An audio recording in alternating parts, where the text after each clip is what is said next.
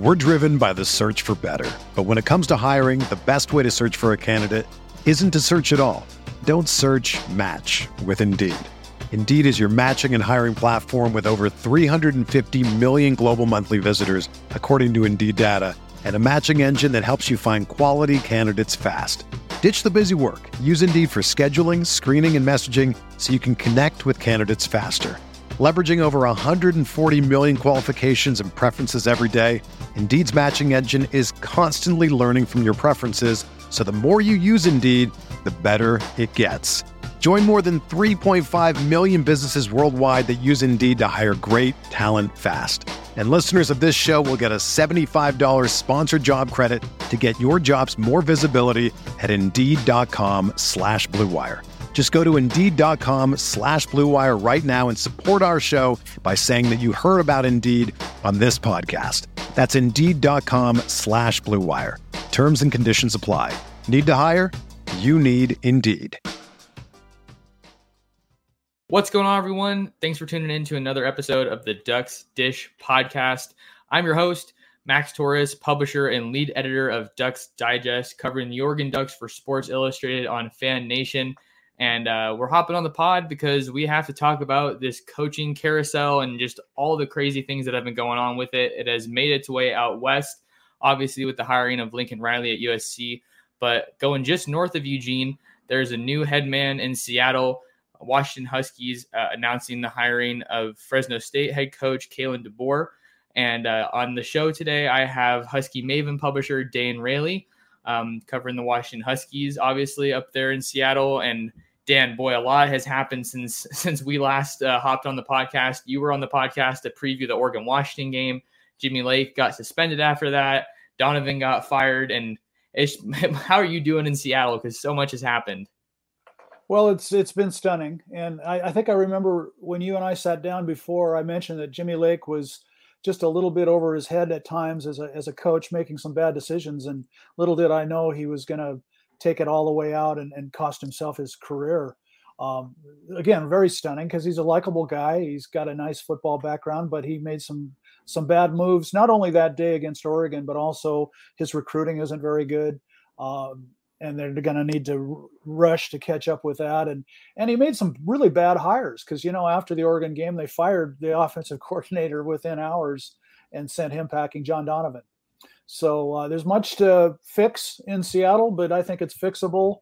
I think it's probably good for the uh, Pac-12 uh, for for Oregon and everybody if if they fix these football programs in Seattle and at USC. I mean, those are two of the the trademark programs with Oregon and and, and got to fix Stanford too. I mean, that's been a, a big time program in this uh, Pac-12, and it, it went you know tailed off to what three and nine this year. So three out of your four major programs uh, having a real tough year with Oregon are only salvation for you know national rankings and, and playoff considerations. So it's it's time to fix this, and with a new commissioner, maybe we'll, maybe we'll turn this thing into something a little more viable that's a point that I definitely want to circle back around to, Dan. You know, it really feels like the Pac-12 is just investing in, you know, trying to turn things around and, and make it a, you know, a, a, better, more attractive place to to play football and to watch football. You know, that's a huge part of it too, with uh, you know all the media rights and, and drumming up buzz there. But I think a great question to to start this one off with, you know, obviously you've been covering the Huskies for you know quite some time and have seen uh, you know coaches come and go. What, what are your you know initial reactions to this hire? What do you make of it? Is it a, a good move for the Huskies? Yeah, you know, Washington is really never going to make a big splash hire. I mean, you know, even going back to Don James, he was this MAC coach that nobody heard of and the fourth choice.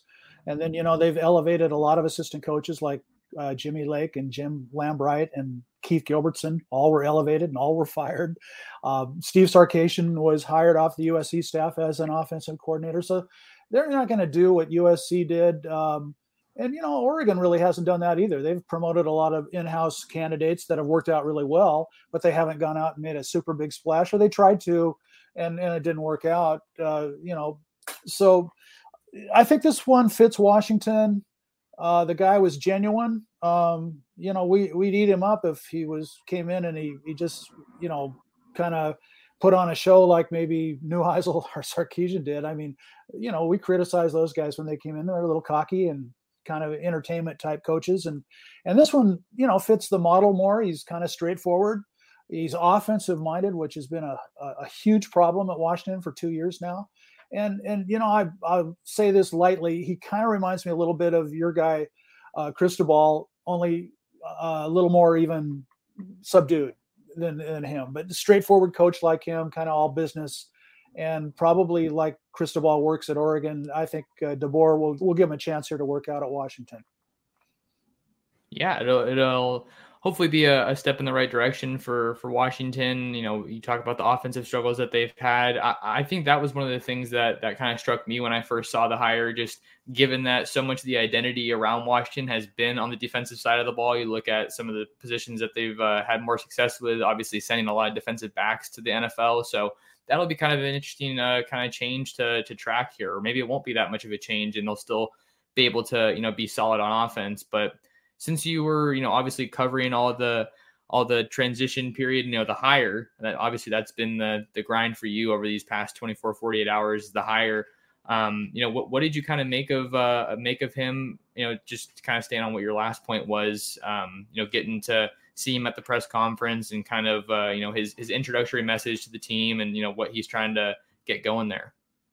Well, I think him coming in with his offensive background will probably stem the the flow of portal transfers. There's going to be some for sure, no matter who's in charge. Whether Lake was still there, there'd be people, you know, moving on because that's the the nature of college football today.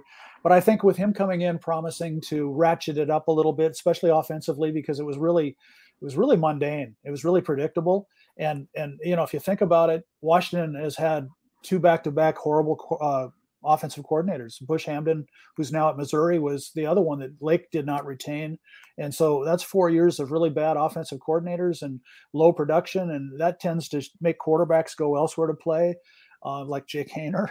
And uh, now he comes in and, and he promises to liven things up both on both sides of the ball.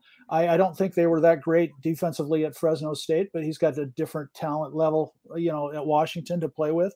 Um, so so I think there's a little bit of excitement because he's he's more maybe serious minded.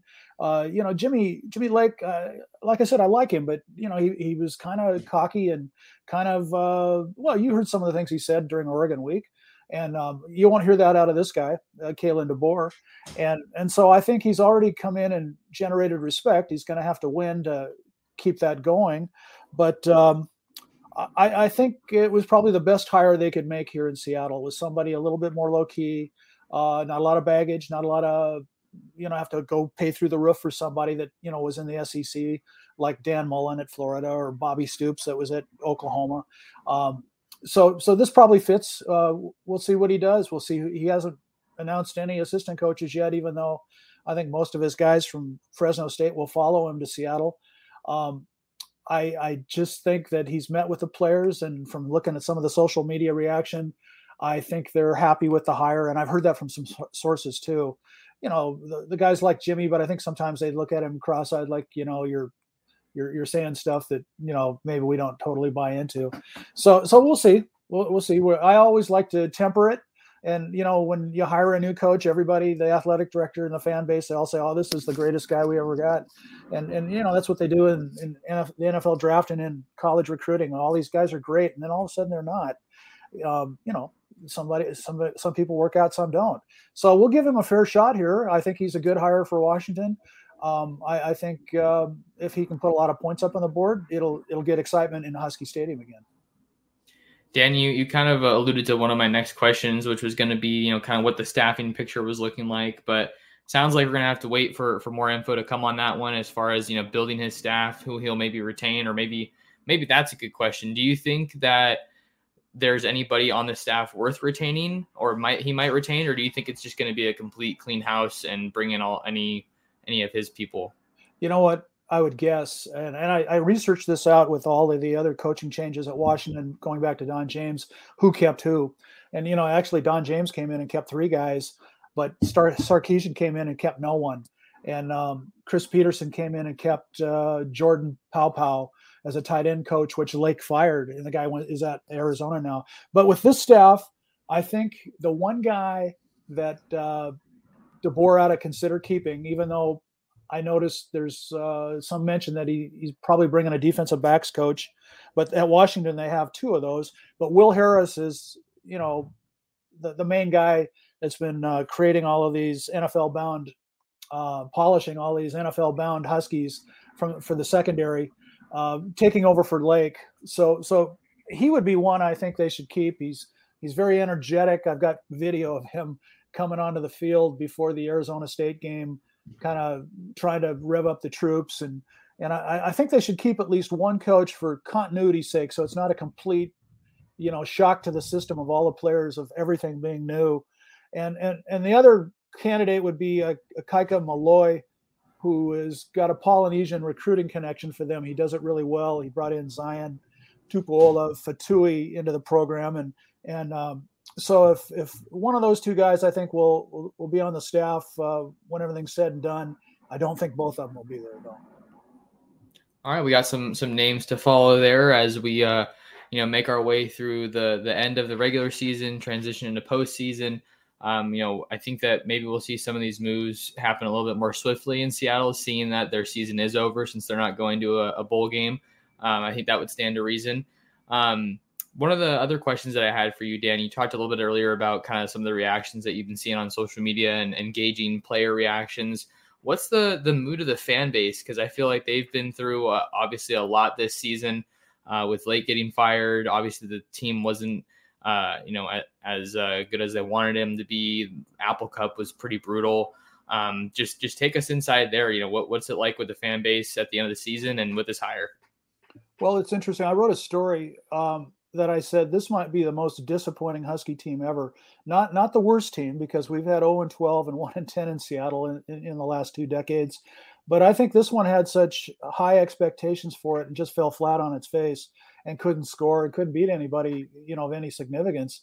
Uh, I think it was the most disappointing team and and it you know you could tell by how empty the stadium was most of the year. I think there was a pretty good crowd for the Oregon game, but a lot of Duck fans came, and same thing at the Apple Cup, but a lot of Cougar fans. But boy, some of those stadium uh, capacities were were half full, you know, middle of the season, and uh, that's concerning. I mean, you might see a new athletic director after something like that happens. So um, I think the fan base is cautious because Jimmy Lake fed everybody you know a whole bill of goods coming out of spring practice that this was going to be a great football team and and uh, they were going to make up for unfinished business last year was his big motto and and uh, it didn't happen and so I think they'll give this guy a chance. I think I know some people maybe had wished for maybe the bigger splash hire that didn't happen, but that's never happened. And you know, fans always want uh, the ultimate, uh, you know, feel good reaction.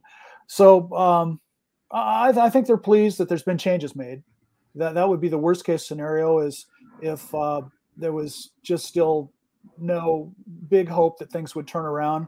And i mean mean that if uh, i think that if jimmy lake had been retained uh, he would have had to fire both coordinators here this offseason and would have left everything in complete upheaval uh, with recruits and, and everyone else.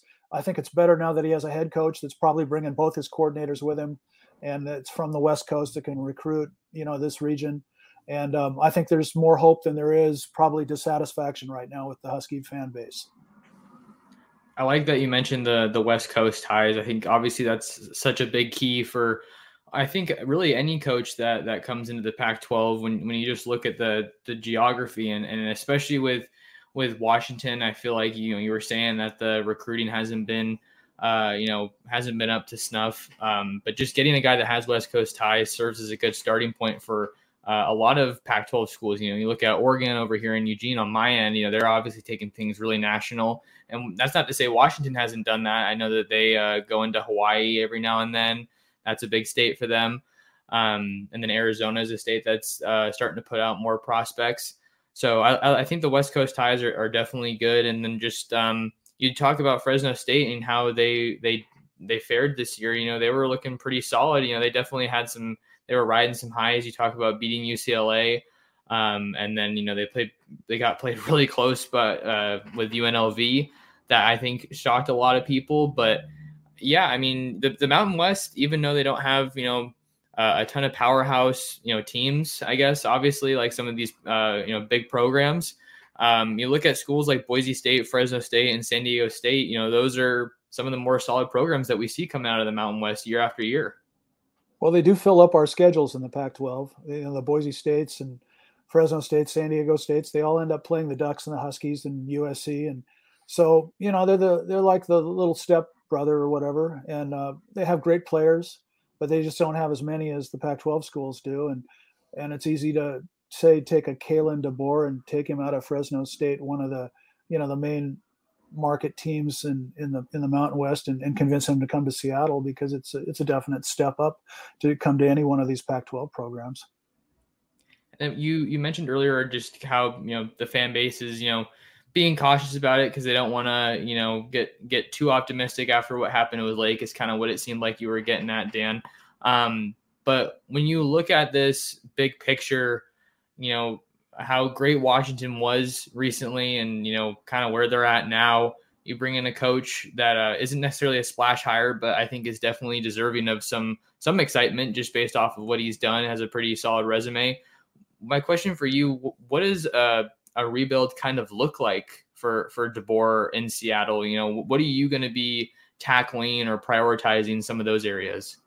Well, um, he, his famous words uh, yesterday were this is not a rebuild. I'm reloading this team. And and he does have um, I will tell you he had 40 there were 47 guys that started this last football season at Washington. And and you know that's like four four players a position. And he, they started seven safeties. They started three guys at left guard. Um, they started three different quarterbacks, or no, just two. I'm sorry, but they played four different quarterbacks, and um, so there's there's manpower, I think what he needs to fix, because uh, it looks like he's going to have a quarterback, and that was a major issue coming in because Huard's not ready and Morris is damaged goods and and maybe peaked in his career for all we know. But he needs to build up his defensive line and his offensive line. Uh, he's got starters coming back, but they, uh, especially the defensive linemen, didn't do the job. They they gave up a huge amount of yards from the opening game to the last game, and he's got to fix that somehow because that's really unhusky like. I mean, you know, the best defensive lineman in the NFL is Vita Vea at, with the Tampa Bay Buccaneers, and he's straight out of the Washington program. And and Greg Gaines plays at uh, with the Los Angeles Rams and had a nice game against the Tampa Bay Bucks this last weekend. So I mean, there's a there's a history, there's a, a tradition of great defensive linemen. The greatest defensive lineman in the history of the school Steve Emtman back 30 years ago, who was uh, you know won everything, you know, all, all American honors, number one draft pick in the entire draft.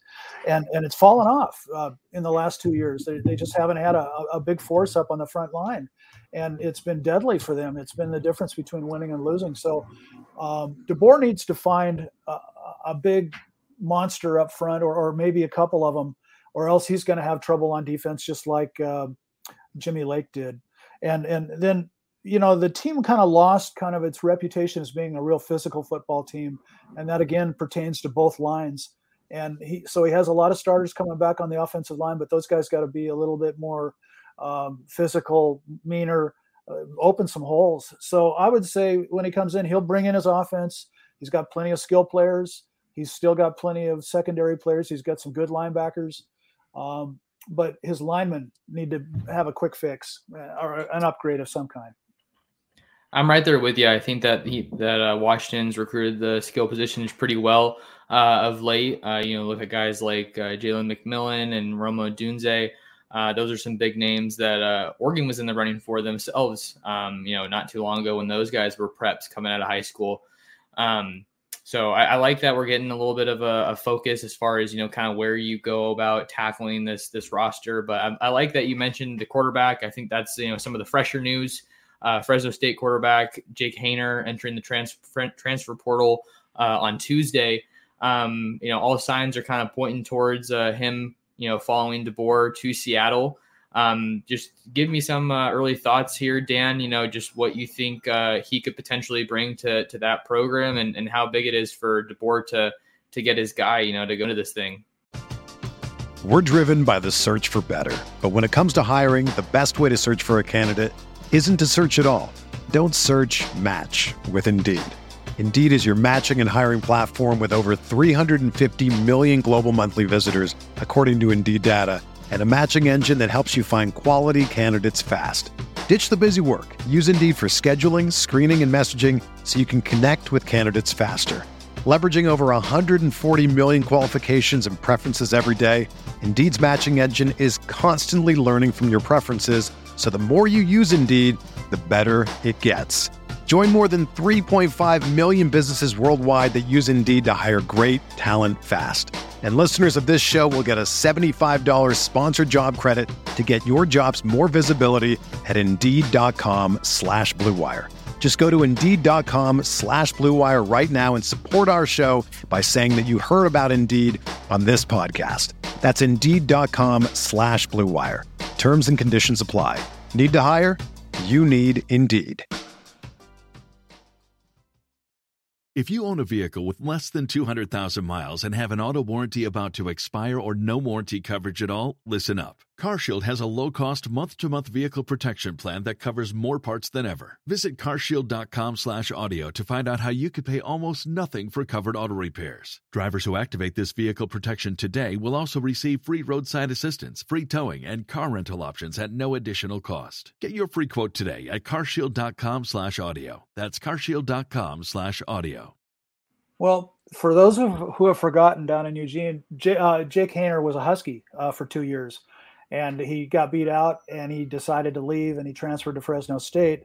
Well, he, you'll find him as probably one of the most unique football players uh, in some time in college football as a guy that transferred out of a program and now he's transferring back to it. I can't remember anybody ever doing that. Uh, he's he's honed his game at Fresno State into somebody to be afraid of. UCLA got lit up by him. You guys saw him down in Autzen Stadium. He, you know, he's fairly solid, fairly unflappable. I, I was looking at the passing national passing passing stats this morning. He's ranked number eighth behind the guy from Alabama and the guy from Ohio State. They're six, seven, and eight. And the clo- closest Pac-12 quarterback as far as passing yardage is uh, the the Washington State quarterback de Laura. He's number forty. So there's there's a huge wow. gap between number eight and number forty. So that's kind of the instant upgrade you get with Jake Haener, and, and they know him. He knows the program. Uh, you know, I don't know if he'll know any of the coaches, but all the teammates, uh, a lot of his teammates will still be there. He'll, maybe he'll get his locker back, his number back. I don't know, but it's kind of weird. But but he'll come and be comfortable. He won't have to, you know, get adjusted to the new city, the new program, the new th- thing. He's been there before, so um, he's a proven quarterback with a Washington tie and so it just makes for a huge interesting story and and a, and a big step forward for this coach to kind of you know make a statement i mean i, I don't think he uh, really stole Haener away from Fresno State as much as they stole him away from Washington. But I think Haener just said, "If you're leaving, coach, I'm going with you."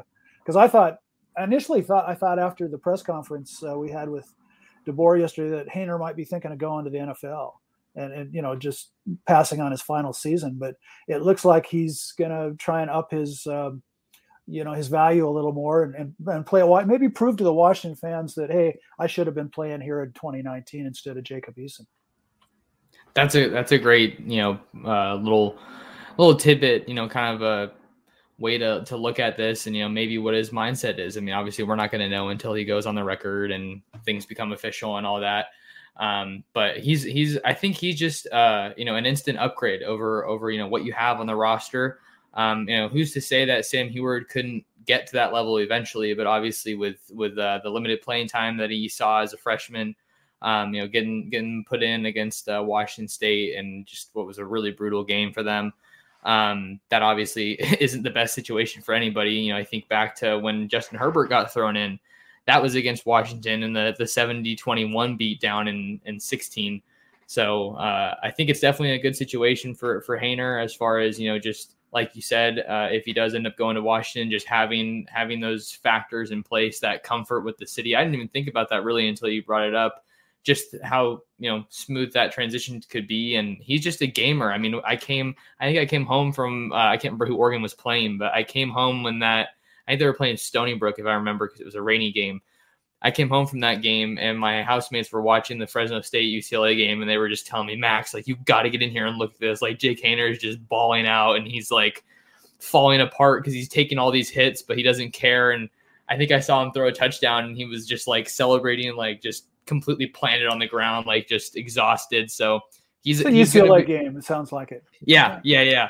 Um, so I, he, I think he'll probably be a fan favorite. I mean, it's it's hard not to root for the guy. Um, just after seeing the the gutty performances that he put on throughout the entire year, I know uh, one of my writers, Dylan Ruben King, he, he also does some stuff with the transfer portal. He's a, a huge fan of Jake Haener. Um, and uh, yeah, I, I, think that that's certainly a, a, big point for for Washington. Um, you know, coming out of this uh, news and transitioning to DeBoer. Well, Max, consider this quarterback room, if you would. You got Haener coming in, who's thrown for. Um, I, I, I don't have the numbers memorized. I know he threw 32 touchdown passes, and I think it was like 4,500 yards or 3,500 yards, something like that. And then you've got the guy that's been the reject, uh, Dylan Morris, started you know 11 games and he threw for like 2,800 yards and another 14 touchdowns. And he's got two years of starting experience. And then you've got the five-star quarterback behind him that's undeveloped but got a start against the Cougars. So you got three starting quarterbacks there with uh, I think maybe something like 5,800 yards and 42 touchdown passes just off this season alone. So um, you know, if these guys are miracle workers with quarterbacks, imagine if they get Haener off to the NFL, they develop Huard into the quarterback that he's supposedly supposed to be and that his dad and his uncle were at Washington.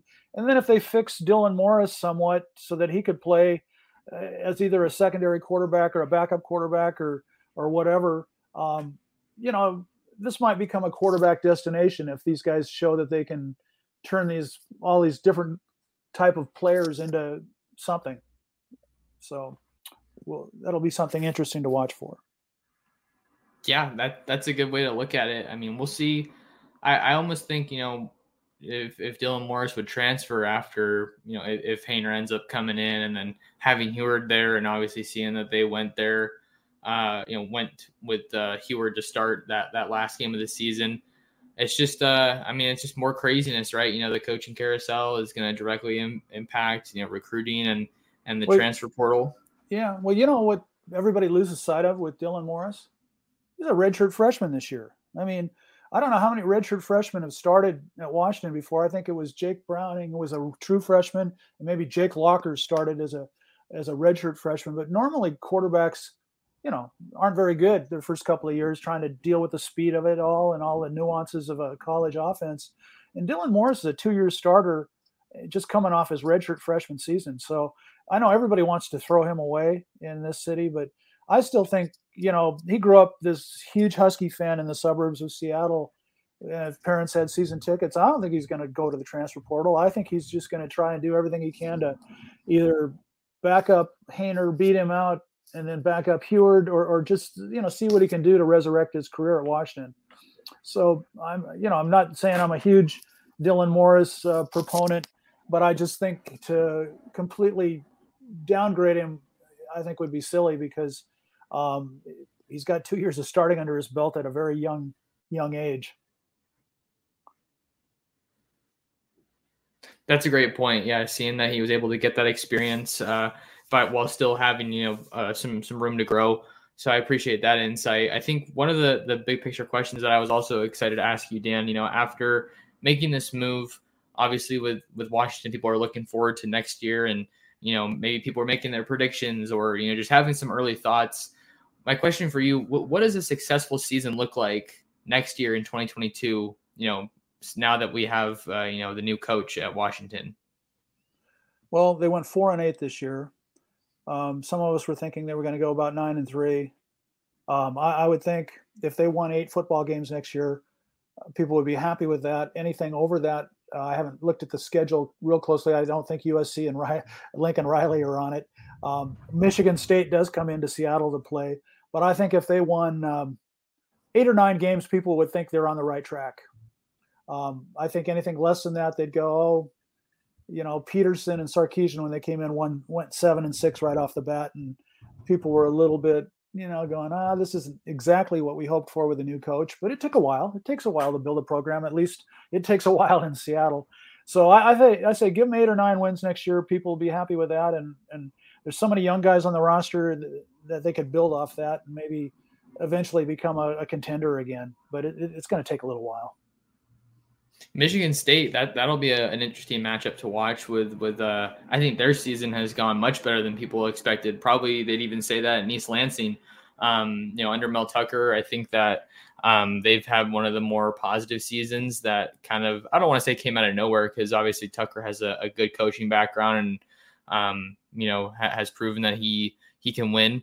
But obviously things haven't been the best for him uh, as a head coach. You know, talking about his brief tenure at Colorado and then uh, year one at Michigan State wasn't wasn't uh, the best, but that'll be a cool game to watch with Michigan State uh, coming to Seattle. I have the Husky schedule up on my on my other screen here. Um, some of the other games that kind of stick out. Um, you look at uh, they have to come to Eugene next year, so that'll obviously be pretty big. Um, going to UCLA and they got uh they got Stanford at home, so yeah, I, th- I think that that's uh that's a cool little look ahead to uh, next year. You know, eight or nine wins I don't know if I would personally say that, but obviously there's a lot of time uh, as far as you know what they're capable of doing. But there's a lot of time. A lot's going to happen between now and when uh, they have that first game of the season yeah. next uh, year in September. Well, I didn't say they're going to have eight or nine wins. I just said no. I know. Was, I know. That's what would yeah. be needed to make the fans happy. sure. Sure. No, I, I got you. I got you. Um, but uh, Dan, kind of winding down here. Um, wanted to zoom out a little bit. Obviously, we have two big major head coaching hires in the Pac-12 with Lincoln Riley at, at SC, and then um, Kalen DeBoer at, at, Washington. You know, what what do you make of all these huge moves? Obviously, you're laser focused on Seattle, but just wanted to get your thoughts on some of the the national you know hires that we've seen, and then just talk about the Pac-12 here as we wind up wind down. Well, you know, we've been like the fifth Power Five conference out of the five and so we get a new commissioner who says he's going to make football his priority in, in, fixing it, in advancing it, making it more, you know, of a player on the national scene. Because we don't go to that college football playoff except for Oregon a couple of times and Washington once. USC's never been there. Uh, Stanford's never been there. Um, I, I, think these are all good signs, good signals that are being sent out by by stealing a, a Lincoln Riley out of Oklahoma. Can you imagine that? Um, and and and you know USC is kind of the the barometer of the Pac-12. When it's down, the league's down. When it's up, the league has a chance to do things like national championships. And I think if you get USC back up as a, as a, a flagship uh, franchise again, I think the Oregons and the Washingtons will have to get better, and and and maybe they'll have more opportunities to get into that college football playoff, especially if they enlarge it. I mean, then we'll have teams in there, and and, and but I think the conference as a whole is is is making some real positive steps. We'll see what kind of TV rights they, you know, they they land. But you know, they, we've got an alliance right now with the Big Ten and the ACC, which was critical to, you know, keep the SEC from running the whole show. Um, so I think there's some progress being made with a new commissioner. Um, there's some new hires here that that should uh, excite people in Los Angeles and at least maybe settle things down in Seattle. I, I think it that all bodes well for the rest of the conference, for the Oregon's and the Arizona States. Uh, Stanford needs to fix its program. It's been very good for most of the last decade, but it just is bottomed out now two years in a row. David Shaw is still a great football coach. He, he just needs to fix it. He's, he's had a little blip. But I think overall, I think the conference is on an upward trend. And I think that's, that's good for you and me and everyone else that it, you know, it, it lends to the interest in, in what we do and what they do on the field. And um, I just think it's time to quit taking all these shots that it doesn't matter, it doesn't count. We can take all your recruits out of the West Coast and and, and just kind of you know ignore you guys when it comes to playoff time. I think it's time to, to to join in and be a player, and that's the conference in general.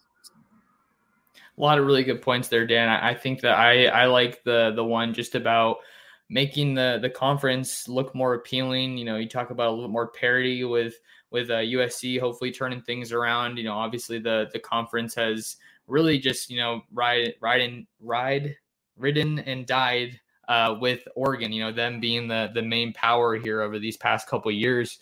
Um, and they've kind of been the representative of the conference. And I think another thing that's really good about hopefully having Washington and USC being stronger teams is you look at that playoff conversation, just the the quality wins that you can hopefully get. If those teams are better, that doesn't put as much pressure on you to to win those those non-conference games. Obviously, you want to win those anytime you schedule them, but I think for Oregon this year, if you just look at their season with them being the best hope for the Pac-12 until they lost to Utah, that Ohio State win was obviously huge, and then I feel like you know it felt like no matter how well they played to a degree, those those wins were to a degree just written off because they were the ones in the Pac-12 because they were coming against teams that just quite frankly weren't very good.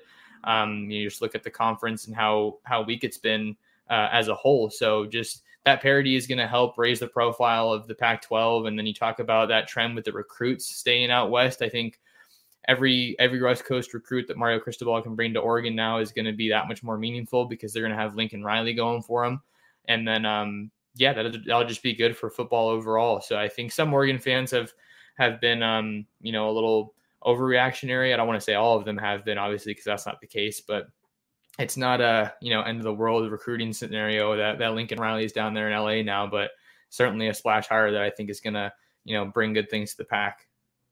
Well, Los Angeles, if you look at it, would be the number one football mar- college football market in the country, and I say that because New York doesn't have college football, and and Dallas, you know, is is another huge center with Texas and you know uh, all the other Texas schools around it. you know, Oklahoma, that's a hub.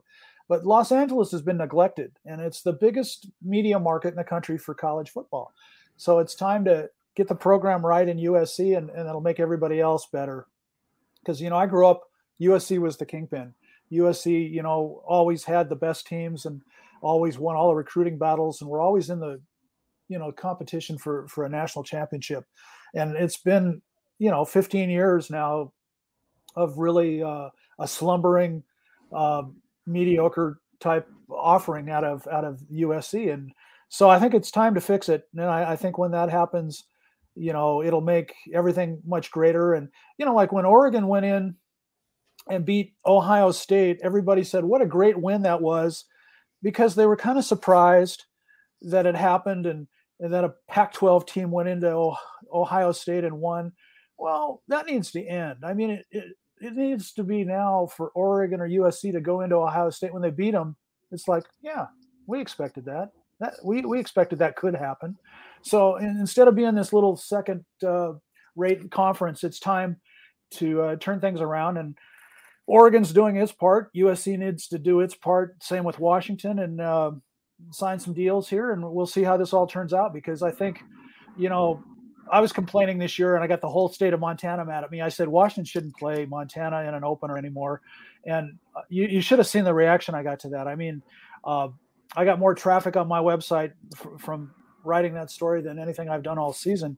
But the fact is, with the rate, the, the prices that they probably charge in Autzen and the prices they definitely charge in Husky Stadium, wouldn't you rather see Clemson or North Carolina come in and open up against the Ducks or the Huskies instead of Montana or or Portland State?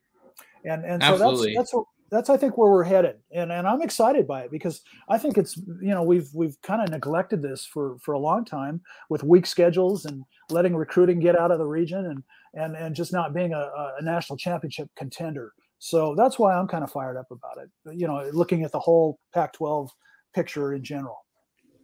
I'm fired up about it too. Well, we'll see what uh, DeBoer can do uh, on the recruiting trail. You know, you bring up that topic. Uh, early signing period is just about two weeks away, literally two weeks away from today. We're recording this on Wednesday, December 1st. Uh, so we'll, we'll see if, if he can drum up some more excitement. Uh, like we've said on the podcast, you know, the, the Huskies have been able to, to bring some pretty talented guys uh, to Seattle and in years past. And that's obviously going to be a, it's got to be a big priority if he wants to turn this program around.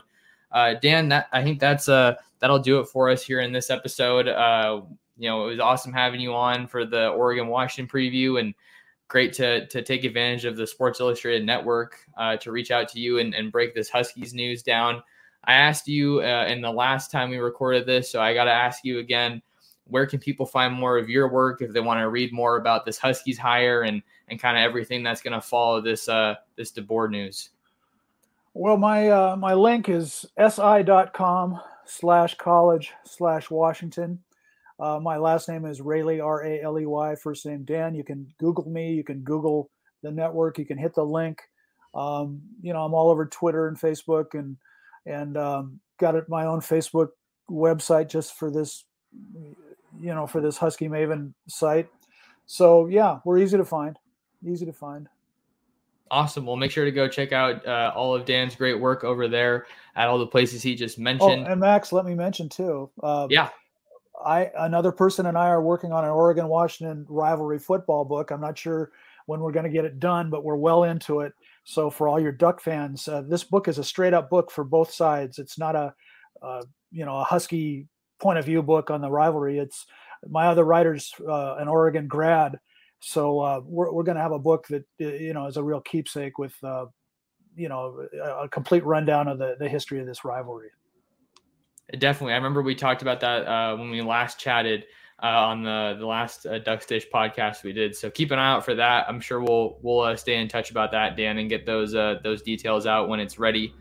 So you know where to find Dan. If you want to find more of me, you can find me on Twitter at mtorres sports. You can find a lot more of my work at uh, ducksdigest.com. That's si.com slash college slash Oregon.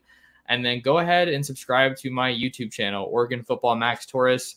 Uh, doing some more live streams over there. Want to give you, the fans, the opportunity to interact with me and and help kind of drive the storytelling because that is uh that's who I'm writing for. That's who I'm doing these videos and podcasts for. It's all for the fans. So really appreciate your guys' support. And then you can find uh, Ducks Digest on uh, Facebook, Twitter, and Instagram at Ducks Digest. That'll do it for another episode of the Ducks Dish podcast. Thank you guys so much for tuning in. Big thanks to Dan for uh, hopping on the pod, and we will see you guys in the next episode.